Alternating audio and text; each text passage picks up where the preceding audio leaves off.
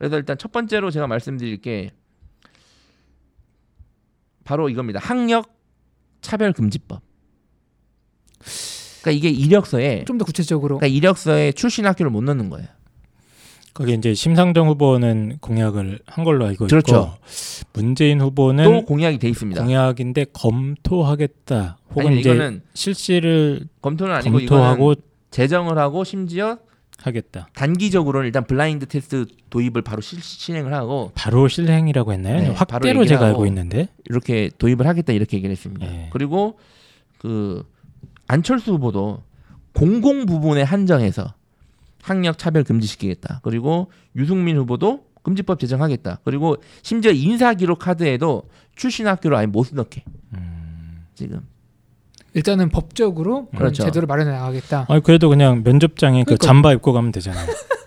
그러니까 이제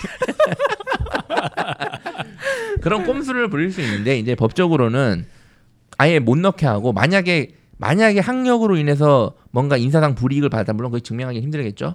그런 걸 받았다 그러면 법적으로 엄청 하겠다. 즉 이런 고민이 있냐 이거예요 후- 후보들한테. 음. 후보들한테. 근데 확실한 거는 홍준표 후보는 없습니다. 고민이. 차별이 나쁜 게 아니죠. 잘하는 그렇죠. 사람은 더 밀어주고 못하는 음. 사람은 고생 좀 해봐야 됩니다. 그래서 제가 이거 이런 그러니까 이거죠. 예를 들어서 서울대를 나오고 내가 지방인 사립대를 나왔어요. 음. 그러면 이게 향후 졸업 후에 계속 노동시장 영향을 미치는 거잖아요. 내 취업에 엄청나게 영향을 미치잖아요. 제가 지금 결혼 문제로 네. 고심하고 있는데 여기도 엄청나게 영향을 미쳐요. 당연하죠. 이 결혼 시장도 장난 아니에요 이게. 그렇죠. 야, 그래서 그러니까 지금, 장을 홍, 잘 가셨잖아요, 되게. 지금 홍프로님도 저기 그 시장에서 상품 고르고 있다고 제가 들었는데 제가 굉장히 저급하다는 거를 거기 그 레벨에서 낮은 레벨이라는 거를 결혼 업체 보면 어느 대학 나왔냐에 따라서 점수 매기지 않나요? 그 일, 일단은 예 제가 알기로 1등급이 서울대 법대 출신의 판사고 남자 기준으로 네. 키가 174 이상이 돼야 돼요. 네. 이게 이제 남자 1등급이고 아, 저는 하나는 맞췄네요. 174. 난 서울대. 그다음에 쭉 제일 아래쪽에 네. 남자 15등급은 네. 중소기업 정규직. 그러니까 우리는 비정 15등급에도 안 들어가는 거야? 우리는 열외. 우리는 열외 시장. 아, 우리는 그런 등급에 구속되지 않아요. 네, 자유로운 방송인들 아닙니까? 아, 그래서 이제 이런 것들을 보니까 아 지금 이게 제가 아 이걸 고민을 하고 있구나.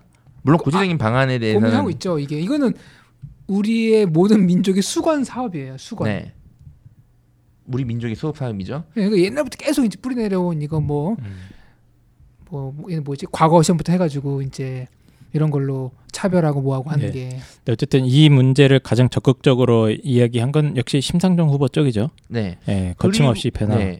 그리고 또 대학 서열화 해소 대책으로 지금 또 후보들의 또 제가 또 검토를 해봤어요. 이거 대학 서열화 어떻게 해결할 건지. 음, 그 문재인 후보 같은 경우에는 3단계에 걸쳐서 지역 거점 대학을 집중 육성, 육성하겠다.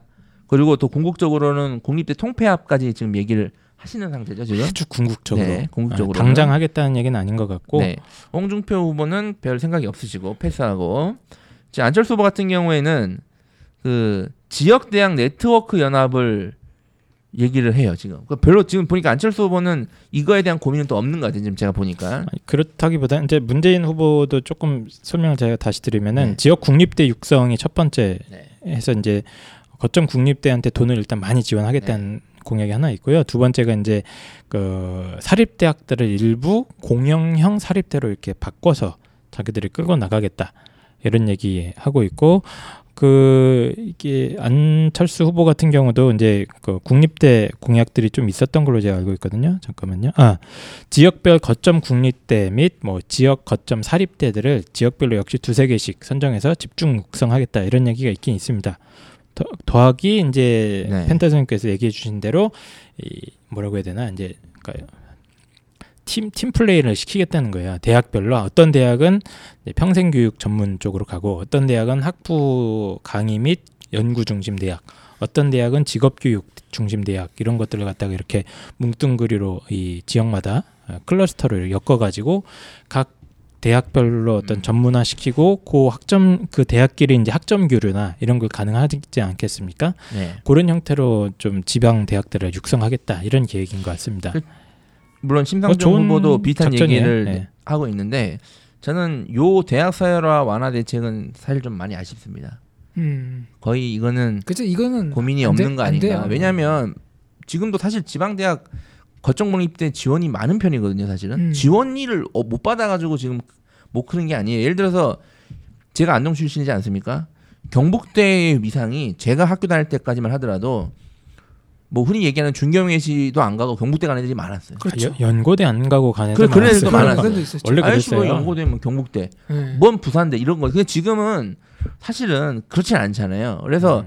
예를 들어서 지방에 있는 뭐 사립 국립대, 예를 들어 군산대라고 해봐. 전북에 있는 군산대가 국립대니까 군산대에서 지원을 많이 해줘서 군산대. 음. 그러면 학부모님들이 군산대 보내요? 우리 아이가 공부를 잘하는데 군산대 보낼 것 같아요? 안 그럴 것 같은데. 안 보내잖아요. 이게 그러니까 이런 정책들은 음. 좀 많이 음. 좀 실효성이 없다. 그래서 제가 캠프에 얘기했었던 게 뭐냐면 국립대 통폐합 이전에 의대를 통폐합을 해야 된다. 의대를 음. 의대를 다 통폐합시켜야 된다라고 제가 얘기를 했던 거고 그건 이제 안 받아들인 것 같아요. 자 그리고 가서 또 물을 흐리고 있군요. 그리고 그러면 사실 또 궁극적으로는 내가 어느 대학을 나와도 이 취업할 때 이 효과가 나타나야 되잖아요. 나타나야 되잖아요. 그래서 혹시 취업과 관련해서 혹시 이런 학력 문제를 해결할 수 있는 방안을 또 제가 검토해 보니까 음. 그 그러니까 고졸 지방대 출신들이 잘 살 수 있는 나라가 돼야 아 굳이 좋은 대학 안 보내도 되겠고 이렇게 될 거 아니에요. 그러니까 이런 고민을 좀 살펴보니까 문재인 후보 같은 경우에는 지방대 출신들 30% 이상을 할당하겠다. 강제하겠다. 일단은 공교육 자리 공, 공기업, 공기업 그렇죠. 자리. 예, 네. 공공기관이나 네. 그리고 뭐 고졸 학생 취업 보장 제도를 추진하겠다. 음, 이런 것들이 있고요. 홍준표 후보는 KQF란 걸 구축하겠다는 건데 아무 생각이 없는 것 같고요. 없어요. 이 사람들은. 그리고 안철수 후보는 지역 지원 및 격차 해소법을 제정하겠다. 근데 구체적인 얘기는 안 하신 것 같고. 아니 했습니다. 이것도 뭐, 제가 뭐, 설명을 좀 네. 드리면은 비슷한 건데 국민의당에서 나오셨나요? 아, 아닙니다. 아, 저희는 그 지역 고교나 대학 출신자들을 이제 지역 공기, 공공기관에 우선 선발하도록 어, 네. 확대하겠다. 또 지방 전문 아 이건 아니구나. 아, 이런 정책이 있습니다. 어쨌든 네. 지역 고교 졸업자, 대학 출신자들을 공공기관 우선 선발하는 제도.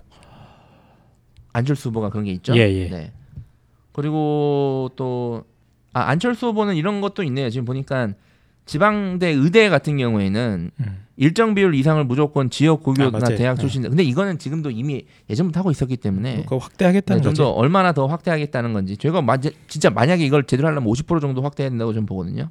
그래서 뭐 지역 지원 및 격차 해소법 제정, 지역 대학 지원 지역 균형 발전 시각에서 정책 제도와 뭐 이렇게 돼 있는데 제가 봤을 땐 전혀 그렇게 구체적이진 않습니다. 네. 그다음에 이제 자, 유승민 후보 혹시 또 요즘에 바쁘신데 좀 마음이 많이 상하셨을 텐데 한번 얘기를 해볼까요? 유승민 후보 같은 경우에는 어, 없어요. 제가 아무리 봐도 그냥 학력 차별 금지법해서 출신 학교에 영향을 받지 않겠다, 음. 못 받게 하겠다. 요 정도 말고는 사실은 뭐 고졸 출신을 어떻게 하겠다, 지방대 출신을 어떻게 하겠다, 뭐 이런 것들에 대한 대책은 제가 봤을 땐 지금 없습니다 현재. 네. 네. 그런 이야기들은 주로 이제 좌파들이 하기 때문에. 네, 그렇죠. 예. 그리고 심상정 후보를 한번 보면 뭐 이런 얘기를 하셨어요. 심상정 후보 같은 경우도 만약에 그런 차별이 있으면 행정적 조치를 바로 취하고 간판 따지면 손해라는 사회 풍토와 인식을 조성하게 하겠다.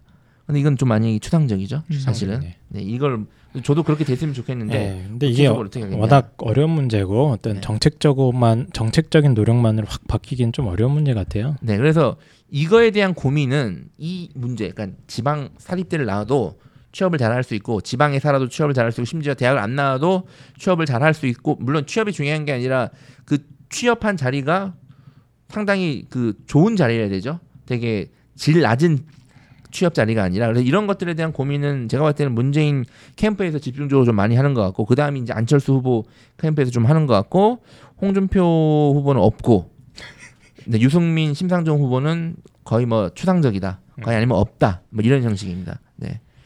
그래서 제가 이제 여기까지 이제 쭉 봤을 때 아 이거죠. 이제 아 이 교육 문제는 결국에는 이 사회 구조, 취업 과 연계에 대해서 해결해야 된다.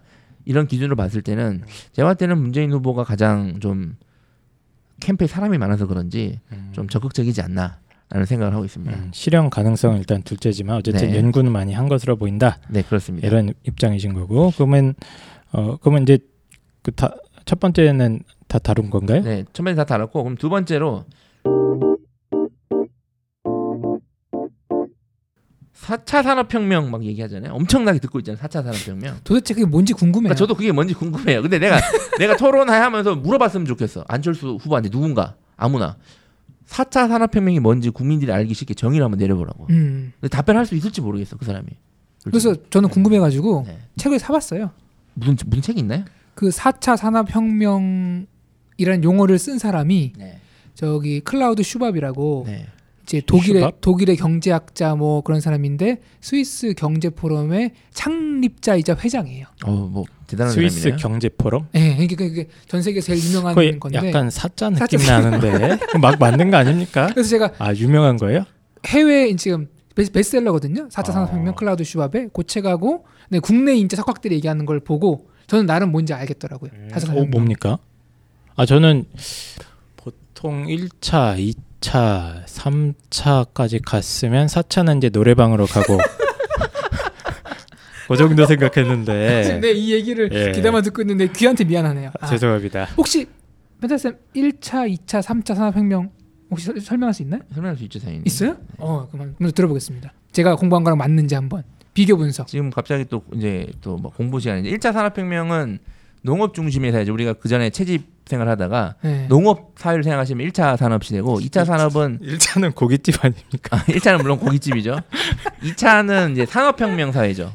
공장, 대량화, 표준화. 아, 대량 생산. 네, 요게 핵심이 아. 되는 사회가 어, 산업혁명이고 그 지금 부모님들 우리나라의 한 7, 80년대 생각하시면 딱 맞습니다. 음. 그리고 정보화 사회죠. 지금 사- 저희가 살고 있는 게 정보화 사회 끝자락이라고 하는데 뭐 말 그대로 컴퓨터 IT 이런 기술이 아 그게 3차예요. 이게 3차고 이제 4차 산업혁명 시대는 뭐, 저희 나름대로의 몇 가지 키워드를 갖고 있는데 그 슈밥이라는 사람은 뭐라고 하던가요?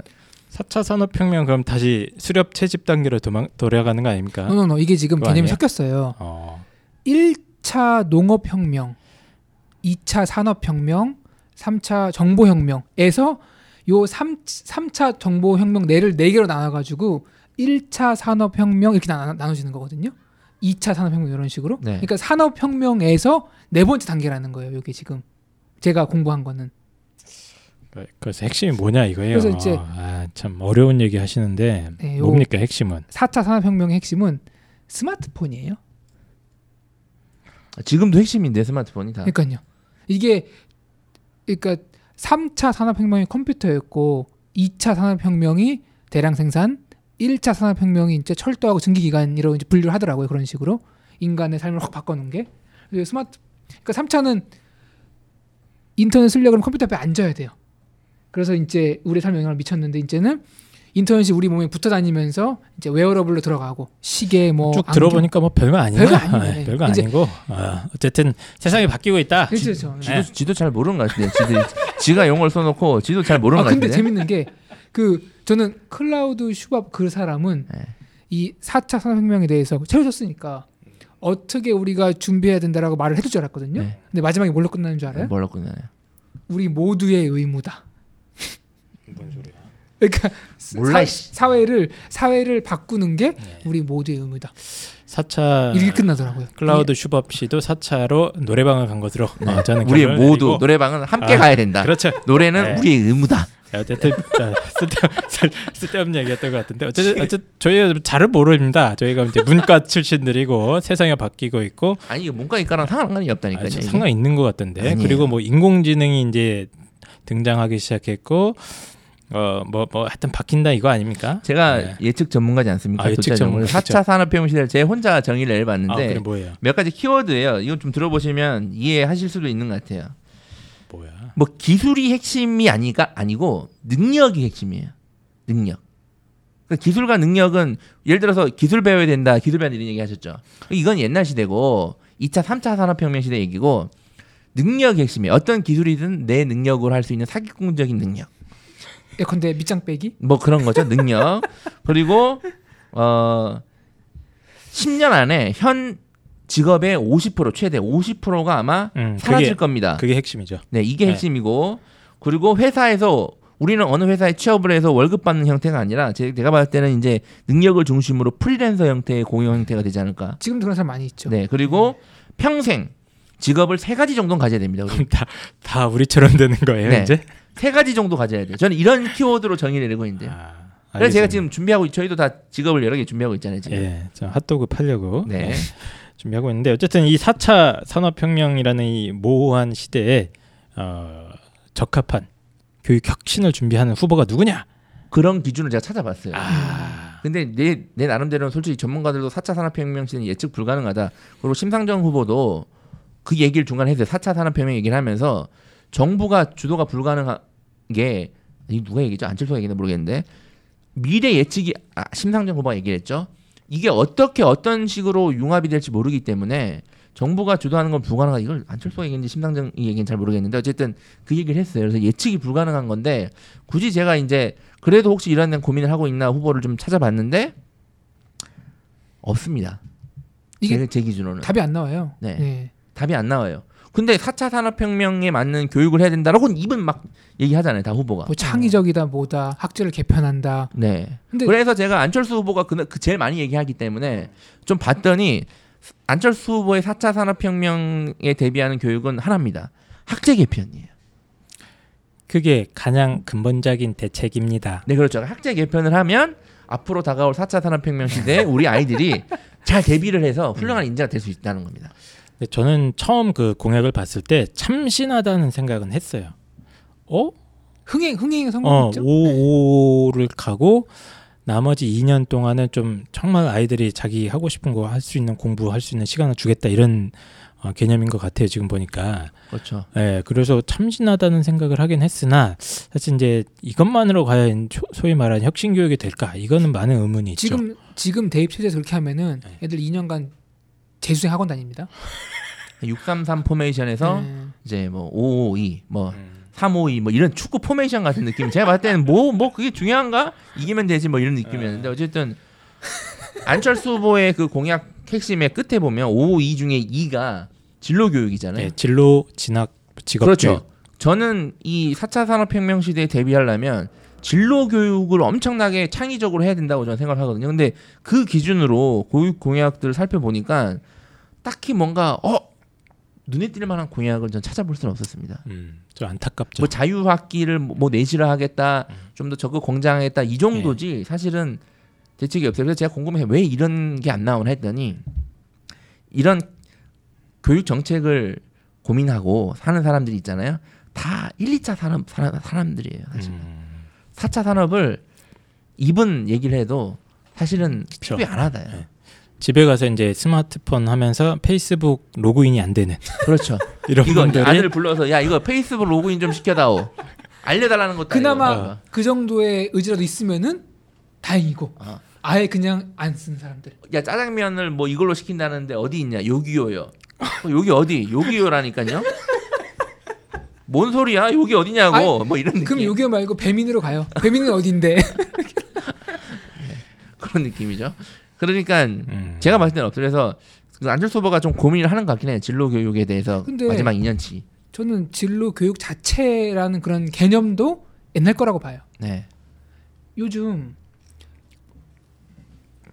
앞으로 뭐가 올지 모르는데 뭘 어떻게 교육을 하겠다는 거예요. 그렇지.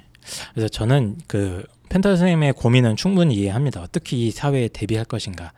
근데 이제 마음을 차라리 비우고 꼭 우리의 세상을 살 때 우리 세상을 좀 선도할 필요는 없지 않습니까? 그냥 뒤에 쫄쫄쫄 따라가도 됩니다. 이게 물론 네. 저는 그렇게 생각해요 뭐 서술형 평가 절대 평가 도입 예. 수능 절대 평가 이런 식으로 해서 또 뭐 대학 서열화가 철폐되고 이렇게 하면 좀더 우리나라 아시잖아요. 우리나라 이런 척박한 상황에서도 창의적인 인재가 막 나오지 않습니까? 그러니까 조금 더 많은 인재들이 나올 거라고 생각하는데 그걸 다 기다리기 전에 4차 산업혁명 시대는 온다는 얘기예요. 음, 사실은. 그래서 우리 모두의 의무다하고 마치죠 그러면 음. 저는 이거 저는 이거에 대한 어렵다. 현실적인 대책이 좀 있어요. 뭔데요? 그러니까 우리 아이가 미래에 어떤 사회에서 어떤 일을 하게 될지 몰라. 그러니까 그걸 준비하는 의미가 없고 어디 가서도 이- 빌딩을 물려주면 되죠. 그렇죠. 그러면 되는 건데 네. 빌딩 없으니까 문제죠.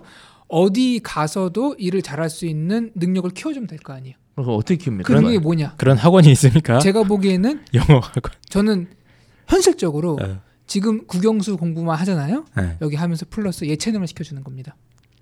예체능. 어쨌든 네 별로 그렇게 어, 와닿는 공약은 아닌 것 아니 아니 같고요. 이게 예, 예술과 체육을 꾸준하게 하면은 되게 신기한 게 이 부분은 어, 네. 나, 나중에 좀 어, 대책이 없는 걸로. 네. 아니 진짜 이거 의미 있는 건데. 그 제가 사실 네. 이것도 그 공약 제안을 했었어요. 이 진로교육 해결할 수 있는 혁신적인 방법. 근데 제가 제가 굳이. 말씀은 드리지 어, 않겠습니다. 한번 제가 들어보고 받아들이지. 않았기 때문에 제가 말씀을 음. 드리지 않았, 않을 거고요. 제가. 어쨌든 부모님들한테 제가 말, 저희가 4차 산업혁명 대비 방송도 할 계획입니다. 그 클라우드 슈박 부분 전 전화할까요? 아 전화해서 저희가 메일로 독일 독일어로 보내야 되나요? 아니 영- 영어로 하면 될것 네, 같아요. 그러니까 제 안타까운 게 이제 부모님들 상담해 보면 네. 대부분 취업 잘 되는 거예요. 그렇죠 뭐 뭐 심지어 뭐 예를 들어서 약사했으면 좋겠어요. 그럴 뭐 이런 것들. 당장 먹고 살아야 되니까. 근데 우리 아이들이 10년 후에 사회 진출할 거고 그때는 제가 볼때이 직업은 10년 후에는 도저히 가망성이 없는 직업인데도 자꾸 집착하시는 분이 계세요, 사실은. 그래서 부모님들이 그냥 저는 이렇게 생각해요. 그냥 어, 4차 산업혁명인데 어떡합니까? 선생님 음. 뭘 가르쳐야 돼? 이렇게 생각하지 마시고 어차피 어차피 어차피 안 돼. 그렇죠. 어차피 모든 아이들이 이런 혼란한 상태에서 다시 시작할 거기 때문에 마음 편히 긍정적인 그렇죠? 마인드. 네. 우리 아이한테 너는 잘할 수 있어. 어떤 상황에도 잘할 수 있다. 그리고 제가 봤을 때 핵심 능력이 이겁니다. 소통할 수 있는 능력. 소통. 그 되게 힘든 거고 근데 저는 그 어떤 직업을 정해서 가는데 나중에 그 직업이 사라질 것 같아. 그래서 그건 의미가 없는 짓이라고 생각하지 않고 그 직업을 갖기 위해서 공부하는 과정에서 그 아이의 끈기, 사고력 이런 것들이 늘어나거든요. 근데 갔는데 그 직업이 없어져. 음. 그러면 다른 직업 하면 되는 거고. 그렇죠. 이제 끈기 이천- 있는 백수가 되는 거죠. 그렇죠. 백수를 끈질기게. 네. 예. 저는 그런 식으로 사처- 좀더 많이 배운 백수. 네, 4차 산업 관련된 이야기는 사실 이제 정답이 없었고 저희들도 뭐 뚜렷한 방향성을 제거, 제기해 드릴 수 없는 저기- 주제이기 때문에 이- 어, 있다니까요. 뭐, 뭐 예체능. 예체능 교육 예 알겠습니다. 예, 아, 이거 아는 사람들 은 아는데 진짜 되게 중요한 교육이에요. 예, 이 주제는 따로 떼서 하고요. 뭐, 뭐 펜타스님 뭐 그럼 다 됐습니까? 그렇죠, 4차 됐습니다. 산업에 대한 대비는 잘 안 돼 있는 것 같다. 지금 전혀 안타깝다. 좀 깊은 고민이 없다. 아, 알겠습니다. 예. 저도 몇 가지만 좀 정리를 해드리면 그 사교육비 대책 가운데 문재인 후보가 지금 휴일 그 학원 휴무제 도입하겠다고 하지 않았습니까? 네. 이제 초등학생만 하기로 했어요. 그래서 뭐 주말 아니면 이제 공휴일 같은 거에 학원을 열지 못하게 하겠다. 어, 이런 공약을 했던 것 같은데 요거는 어떻게 생각하세요? 의미 있는 지- 조치일까요? 아예 그 군사 정권 시절에도 음. 과외 금지했는데 다 뒤에 사고 했어요. 이거 안 되는 거예요. 그러니까 사교육을 네. 억제를 해야 된다. 음. 라고 이렇게 접근을 하는데 저는 뭐 그게 뭐 우리나라 경제 얼마나 따지 그런 상 상하지 않고 일단 근본적으로 우리가 얘기했잖아요. 사교육이 없었던 시대는 없었다. 음. 공교육을 강화해서 사교육을 이거 굳이 학원 안 보내도 좋은 대학 가더라. 음. 굳이 학원 안 보내도 지금 뭐 서술형 평가 이런 식이 막 바뀌면 좀 상관없더라. 이런 사회 분위기를 만들어야 된다니까요. 이게 사실은. 어쨌든 그 플라톤, 네. 공자 다 사교육자들 아니었습니까? 그렇죠. 네, 그래서 이 역사가 깊은데 최고의 사교육자였죠. 이거를 이제 초등학생들 한해서 휴일 학원 휴무제 도입하겠다는 정책은 저는 일단은 찬성입니다. 아, 찬성이긴 하지만 이런다고 해서 뭐 근본적인 뭐 사교육이 없어질 것 같지는 않기 때문에 이건 좀 지켜봐야 될 저는 것그 같고 교육감들에게 예. 이거를 맡기는 게 맞지 않나. 그리고 또 한 가지 쟁점 중에 하나가 작년 작년 아니죠 지난번 이제 대선 때 가장 이슈가 됐던 게 반값 등록금 문제였습니다. 네. 기억하실지 모르겠는데 그래서 어, 지금은 503번 네, 503번 예, 그분. 지금 이제 수위를 네.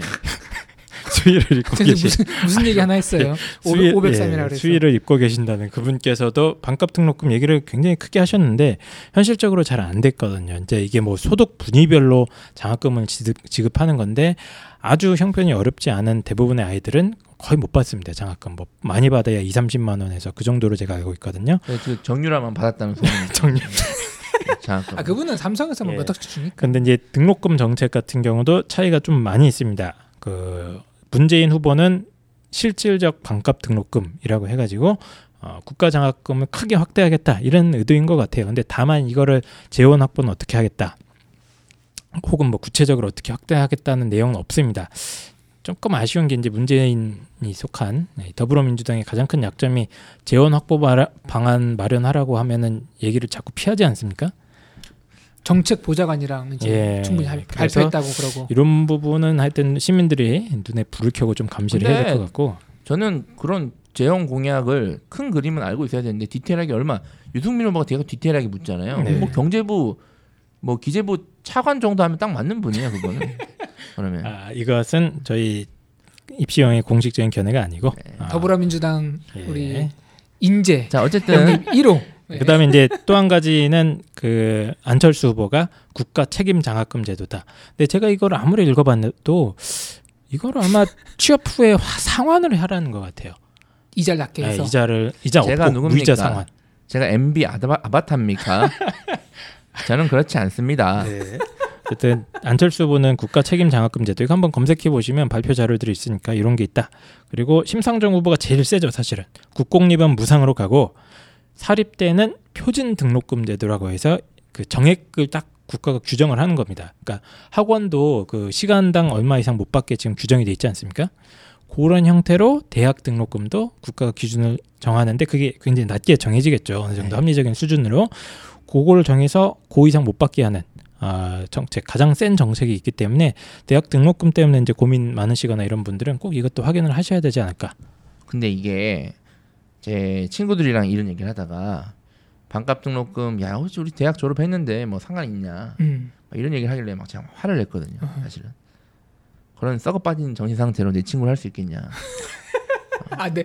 친구를 할 수 있겠냐? 어, 꺼져라 이게 아니, 대학을 졸업했어도 내 자식들이 또 겪어야 될 문제고 일단 사람들이 당장 내일이 아니면 관심이 왜냐면 자기 일도 이거 바쁜데 그럴 수 있는 그 일반 대중들이고 뭐 이해를 해야죠. 뭐. 나는 씨 막 그 돈 다 내고 다녔는데 내 밑에 애들은 어씨 난 이미 다 졸업했는데 억울해서라도 걔네들도 돈다 내. 이런 썩어 빠진 정신을 갖고 있는 사람들이 있는데 예. 등록금은 그냥 문재인 후보 같이 반으로 일단 확 줄이고 심상정 후보 같이 제- 상한제를 정한 다음에 궁극적으로는 대학을 구조조정을 빠르게 해야 네 빠르게 해야 됩니다. 그러면 이제 쿠데타가 나겠죠. 네 이렇게 이거 대학 서열화 내지는 뭐 국내 차별 문제 해결할 수 있는 방안이 딱 하나 있는데 한번 이거 들어보시고 괜찮으면 한번 더불어민주당에 한번 추천을 해보세요. 대신 돈으로 발라야 뭐 됩니다. 제 말도 안, 되, 안 듣는데 뭘 아니 나중에 이제 본인이 좀 더 큰 자리 가면은 아니, 자, 자꾸 자꾸 이렇게 저 본인들이 오해하시는데 아니 뭘 떠들어보세요. 자리 홍프로의 교육 정책 한번 들어봅시다. 제가 생각하기에는 이 방법뿐인 것 같아요. 지금 그리고 네, 골마 터져가지고 알겠습니다. 할 때가 예. 됐어요. 뭐냐면은 예, 방송 끝내도록 하겠습니다. 아니 이거 한번 들어보세요. 얘기해 보세요 빨리. 돈으로 음. 사립대학을 다 삽니다. 예, 그 북한에 가시면 딱 되고요. 자, 아니 아니 그리고 대학 이름 다 없애고 받아서 학년별로 올라가면서 이제 10% 10%씩 잘라내는 거예요.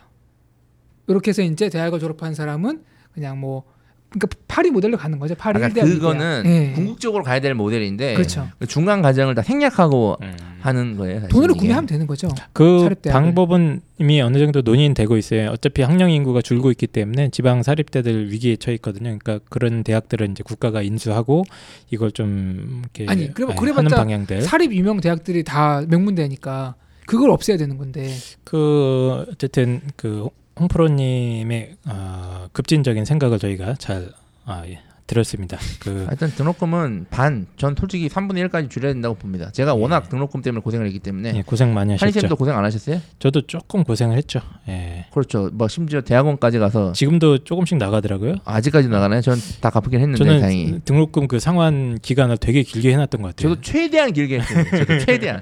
내가 이게 그때 네. 보니까 최대한 한 길게 하면서 조금씩 나가더라고. 평생 못 갚을 수도 있겠다는 생각을 하면서 최대한 길게 했어요. 아 그래요? 네. 어, 제가 그럼 나름 또 금 금수저네요. 아 그렇습니까? 아. 저는 아버님이 네가 공부한다 그러면은 내가 집을 팔아서라도 대주겠다. 야 근데 집 안 파셨어요? 네. 네. 현명하셨던 거죠. 결국 말 마지막에 제가 좀 못했는데 이 투자 가치가 없었다 판단하신 거죠. 그래도 그렇게 알겠습니다. 네. 자 어쨌든 저희가 두 시간 반 동안 거의 떠들었는데요. 그 사실 중간 중간에 조금 이제 그 산만하셨던 내용이 있거나 그러시면 저희가 다시 한번 사죄를 드립니다. 저희들도 어, 여러 가지 이야기들을 좀 종합적으로 그렇죠. 다루려다가 보니까 그랬던 것 면도 개그적으로 있고 재미있는 요소를 자꾸 예, 시도하는 이유가 아까도 말씀드렸지만 직업을 세 개 이상 가져야 되는 4차 산업혁명 시대에 저희도 살고 있기 때문에 이런 시도를 한다는 것을 다시 한번 말씀드립니다. 그리고 이제 공약집을 역- 어머님들이 직접 한번 보시면 좋겠는데 이게 너무 일단 폰트가 작습니다. 글자 크기도 작고 무슨 말인지 이해도 잘 안 되고 어 막 이렇게 나열하는 식으로 막 써놨기 때문에 이게 어떤 의미이고 이게 내 삶에 어떤 변화를 미칠 것인지 이거 참 바- 가늠하기가 굉장히 힘들거든요. 그리고 저희도 그런 걸 느꼈던 것이고 그래서 저희들이 느꼈던 것들을 최대한 정리해서 어머님들한테 전달하려고 했었는데 혹시라도 이제 저희 방송을 듣고 아 역시 얘네들은 안 되겠다 이런 생각이 드시면 직접 한번 공약 집들 어, 각 후보 캠프의 홈페이지에 가보면 공약집들이 나와 있습니다. 그러니까 교육 파트만 따라 보셔도 좋고 어, 궁금한 부분들이 있으면 캠프 쪽에다가 이메일 보내시거나 이러셔도 좋고요. 그래서 꼭 꼼꼼하게 어, 저희가 지금 어, 큰 중형 세단을 하나 뽑는다. 네. 이런 생각으로 이게 매년 천에서 천오백 이상 저희가 국가에다가 갖다 바치고 있지 않습니까? 이거 얼마나 아깝습니까? 그 돈 아껴서 제가 어, 차도 몇 대를 살 수 있는데 근데 맞아요. 이 돈을 내는 거기 때문에 어, 이왕 따져보는 거 그냥 TV 토론회나 뭐 이런 여기저기 흘러다니는 풍문만 듣지 마시고 직접 그 제품의 스펙 같은 거 점검해야 되지 않겠습니까? 그래서 꼭 한번 따져보시는 게 좋지 않을까 생각합니다. 아주 훌륭한 말씀 감사드리고요. 네, 반드시 꼭 투표를 하시길 바라고 그 어쨌든 이 교육 문제에 관심이 많다 보니까 부모님들의 물론 내 기준으로 당장 당장 내가 예를 들어서 우리 아이가 대지동에 살고 고 1이야.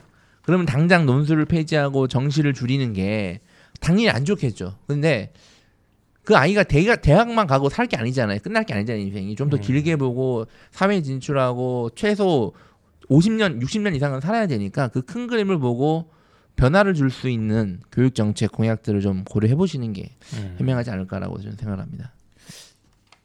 지금 되게 혼란스럽고 빠르게 치러지다 보니까 선거가 또 진흙탕 싸움을 가고 있는 것 같아요. 음. 처음에는 약간 품위, 품위를 지키던 분들이 이제는 서로 물고 뜯고 그래도 어, 투표는 아까 말씀하신 대로 저희가 주권 행사할 수 있는 몇 안 되는 것들 중에 하나니까 음. 심사숙고하셔서 좀 더 우리의 아이가 나은 환경에서 공부할 수 있는 후보를 꼭 찍어주시기 부탁드리겠습니다. 네, 다음 방송은 더 산만하지 않고 어, 알찬 방송을 만들기 위해서 노력하도록 하겠고요.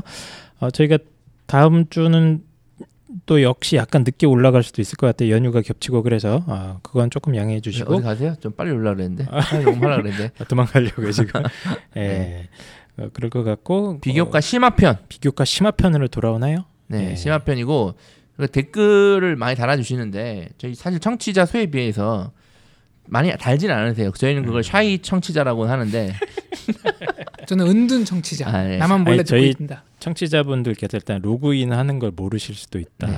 그래서 그러니까 좀. 이게 반응을 좀 보여주면 네. 비교과 기본편을 했잖아요. 몇 분은 아, 좋다 하시는데 또 심화편을 올려야 되나 바로 돈 얼마 그러니까 예를 들어서 부모님들이 아, 올릴 때 너무 좋아서 심화편 반지 막 미친 듯이 한 100개 달면 심화편을 아 좀 더 생각한 거 이상으로 더 디테일하게 만들어야겠다는 생각을 하니까 그런 부분에 대해서 의견을 달아주시고 뭐 욕하셔도 됩니다. 음, 괜찮습니다. 네, 뭐 비난 뭐 하셔도 됩니다. 여튼 괜찮습니다. 비난 전문 방송 어, 입시와 어, 이것으로 어, 이번 방송 마치도록 하겠습니다. 네, 감사합니다. 네. 감사합니다. 투표해 주세요. 미